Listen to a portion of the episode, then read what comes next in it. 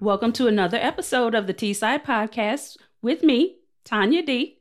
As always, I want to thank you for your continued support and for tuning in each week.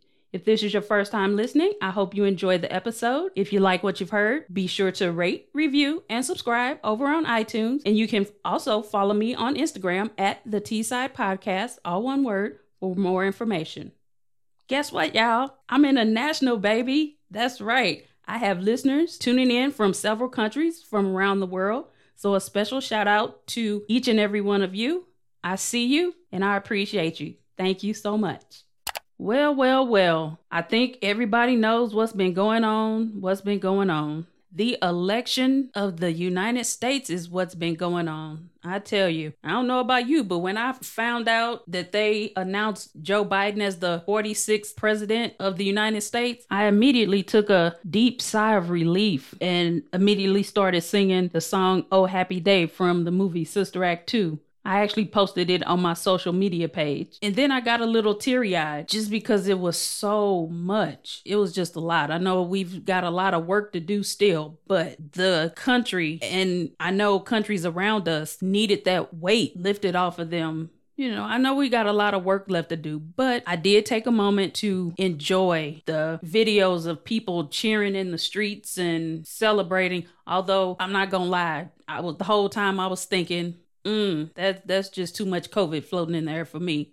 Mask or not, that's too much going on. But I was appreciating them celebrating while I was in the house. I did pour a glass of wine and just chill out and relax and watch the speeches on Saturday night and watched all the happy little girls, the faces as they were out there watching Kamala Harris. And you know what? Let me just take a moment. Can I say I was digging her suit, baby? That was a bad white suit. Do you hear me? Killing it. I just needed to point that out. That was a bomb suit. But honestly, just it is a little overwhelming because we are literally going to have a female vice president and she's a woman of color. And speaking of women of color, I would be remiss if I did not shout out all of the amazing black women who held this country down. They do it every day without recognition. But once again, we came through in a clutch like we always do. Special shout out to Stacey Abrams for organizing over 800,000 new voters in the state of Georgia and even to the Biden campaign manager. I don't know how many of you all were aware that she was a black woman, but Symone Sanders, who happens to have the same birthday as I do. So I know she's pretty dope. And keep going down the line to Mayor Keisha Lance Bottoms in Atlanta and just all of the black women in general.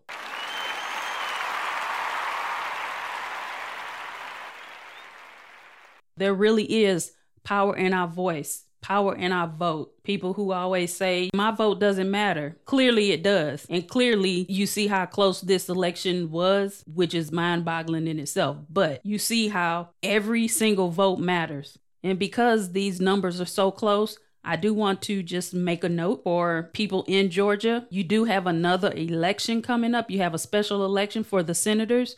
You can actually get your absentee ballot now for voting in the special runoff election for the senators. December 7th is the deadline to register to vote in that election.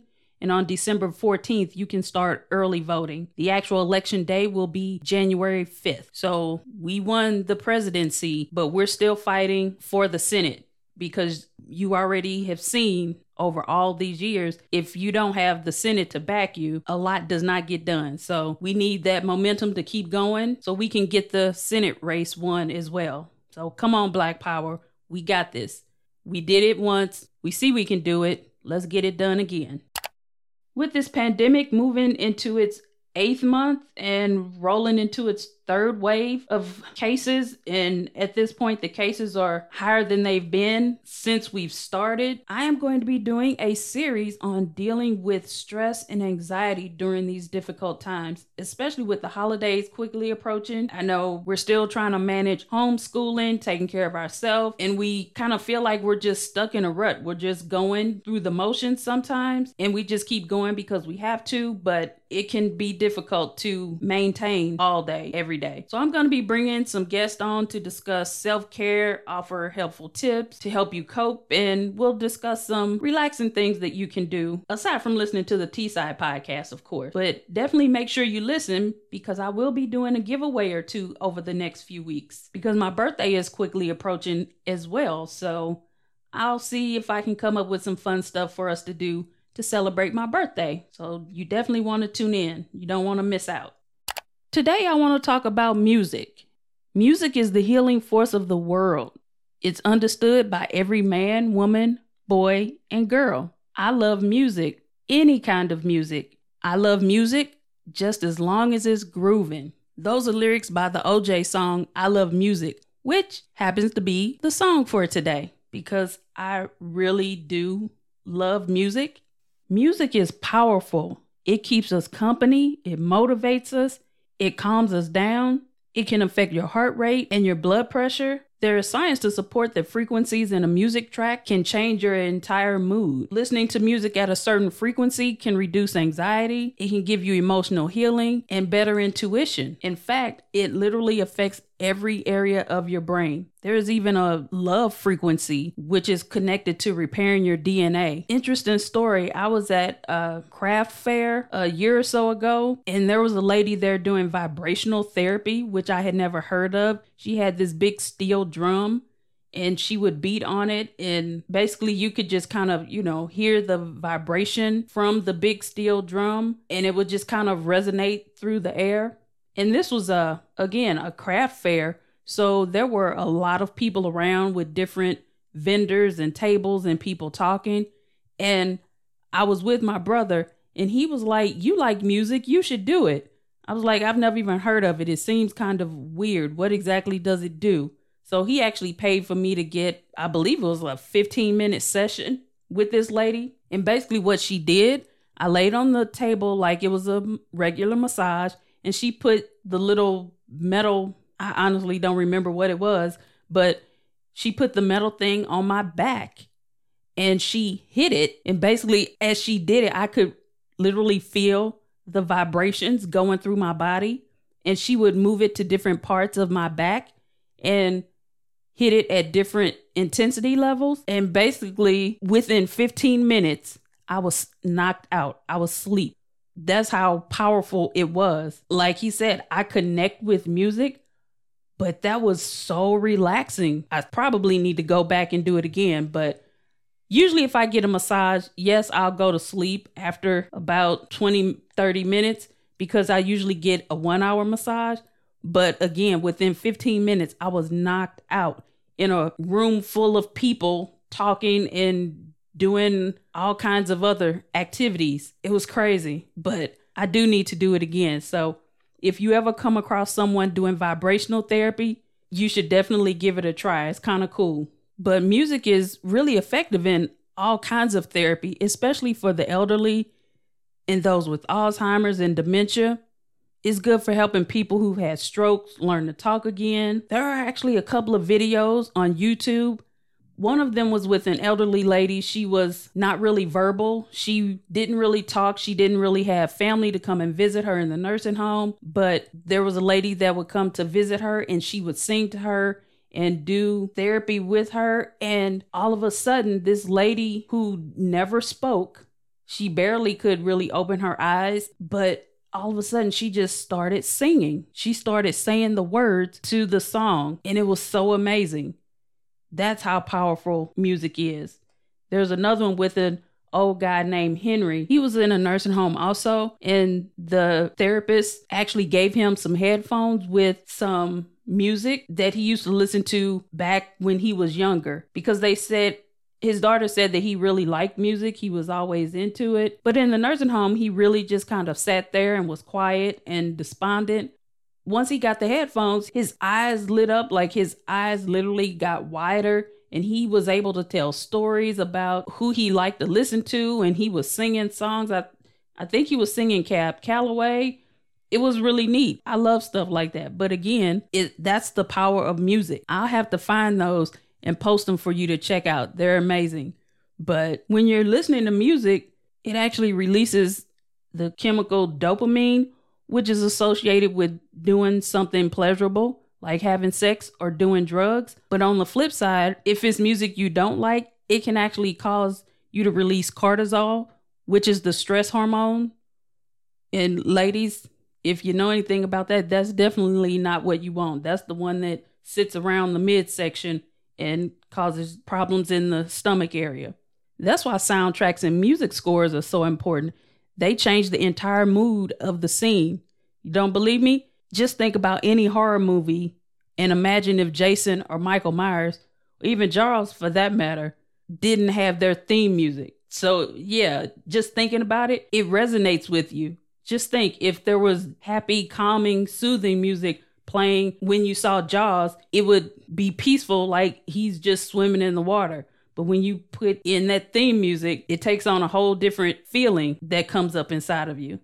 I even play music and sing to babies. And I'm not the best singer, but that's not the point. One of the first songs I always sing to them is I'll Be There by the Jackson Five. Number one, because it has great lyrics.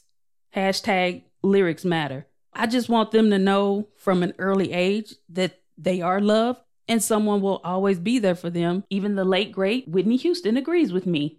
You know, it's all about love. And to me, music and love are the same things, really, you know. So, and if our kids grow up with music in their lives, then there is no question that there will always, always be love, y'all. Number two, it's just a calming song, you know, and it's great for a fussy baby.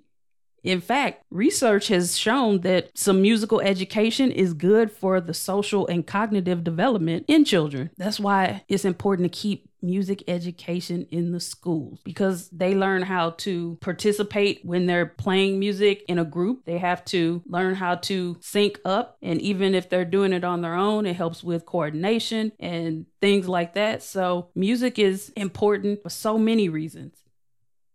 With my dad being a Vietnam vet, he couldn't have it quiet in the house.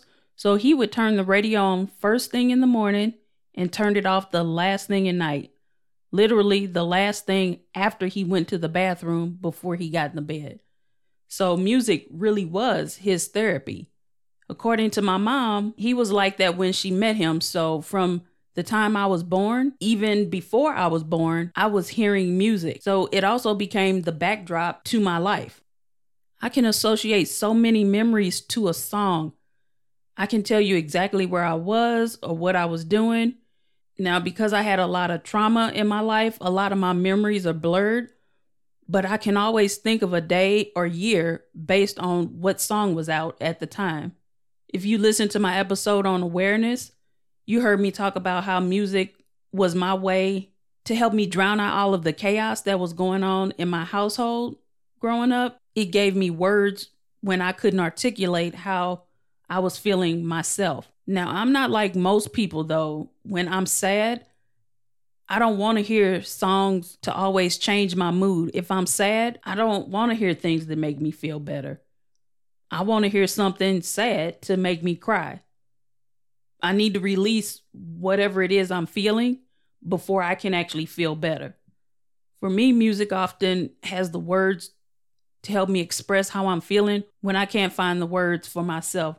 Remember, hashtag lyrics matter, which is probably why I think in song lyrics. If I'm angry, I'll listen to some gangster rap because I need to release that pent up energy, and after that, I feel better. While it did help me in bad times, I have so many fond memories related to music. Every year for my birthday, my mom would call into the radio station and have them say my name during the birthday shout outs. I would look forward to hearing it every year as I was getting ready for school. And it always made me feel special because none of my other friends got their name said on the radio. So it was pretty cool. I remember for my 14th birthday, my mom asked me what I wanted, and I said I wanted a subscription to Word Up or Right On magazine, which was only about 14 or 15 dollars. I remember her saying, "That's it?" And I told her that I would get all the posters out of it. So it wasn't like it was just a one-time thing. She ended up getting me a 2-year subscription but I ended up with about 70 posters on my wall. And yes, like Biggie rapped about, I did have the one of Heavy D and Salt-N-Pepa up in the limousine. Little did I know at the time that I was actually a creative, but I put my posters in a collage on my walls, somewhere in the ceiling, some on the closet doors, but my two favorite ones were by my bed. And that was Michael Jackson in the yellow sweater and New Edition in the red basketball uniforms. Man, I wish I still had those posters. I even had one of Taimak from the movie The Last Dragon on the wall by my door, and I would blow a kiss to it every morning before I left for school. I even had my boom box with the detachable speakers right by my bed, and I would play my cassette tapes constantly, day in, day out. When I was 11, I asked to go to my first concert, and yes, it was to see New Edition. My mama wasn't having it though. She was not trying to go to a concert, and I was, of course, too young to go alone, and I was pissed. I was so upset with her. Luckily, one of her friends was taking her kids, so I got to tag along and go with them. And it was the best show ever. I'll never forget, Ralph was singing Lost in Love and he kicked off his shoe, and I about lost my mind. I fell in love with him even more. So I was immediately hooked on live performances. It was so amazing there's nothing like the energy of jamming out the live music and being around a bunch of other people who love their music too. There's nothing like it in the world. Problem is, for that particular show, we were up in the balcony in the nosebleed seats. And I remember feeling so far away it was a good view. I had a very clear view of the stage, but it I just didn't feel like I was close enough. And I swore from that day forward that I would not do nosebleed seats ever again. And for the most part, I haven't. When I was younger, security wasn't as tight. I learned how to, you know, hop the seats and if there were empty seats, we just move up, things like that. But yeah, I did not like being that far away. I needed to feel connected to the artist. Since then, though, I've become a pro at picking seats and scoping out venues. Some places that I've been before, I know the layout and where to strategically get the best seats and how and when to call back to change my ticket for a better seat. It's a whole process. I didn't go to another concert for about three years, but when I did, it was actually to see Whodini, and my mom's coworker was younger than she was and she wanted to go. So she took me to the concert. And from then on, I've been going to concerts constantly ever since, all through my high school years, even a few in college. I try to make it a point to go and see all of the legendary artists because Luther Vandross passed away and I never got to see him in concert. And I was so devastated. I said, I have to go see all these people that I really love that I haven't been able to see. And for the most part, I've been able to see everyone. I did not get to see Diana Ross when she came here the last time. And the people at the top of my list now that I still have not seen is Toni Braxton, Anthony Hamilton, and Fantasia. Aside from music, I love history, so I love a good music documentary like VH1 Behind the Music or TV1's Unsung. Those are my favorite shows of all time. I get all the musical background on my favorite artists and what influenced their music and a little bit of knowledge about their background and their personal life. So, if you're still quarantining and looking for something to binge watch, you can check out these music docs on Netflix right now. There's one called Hip Hop Evolution. It came out in 2016 and they have four seasons out right now. There's another really good one called The Black Godfather. It came out in 2019 about Clarence Avant and it talked about all the people and artists that he had a hand in influencing and starting in the music business. I had actually never heard of him, but all of the artists and people he talked about I have definitely heard of. So that was a really interesting one. There's one called Quincy about Quincy Jones. They came out in 2018. That was a really good one as well.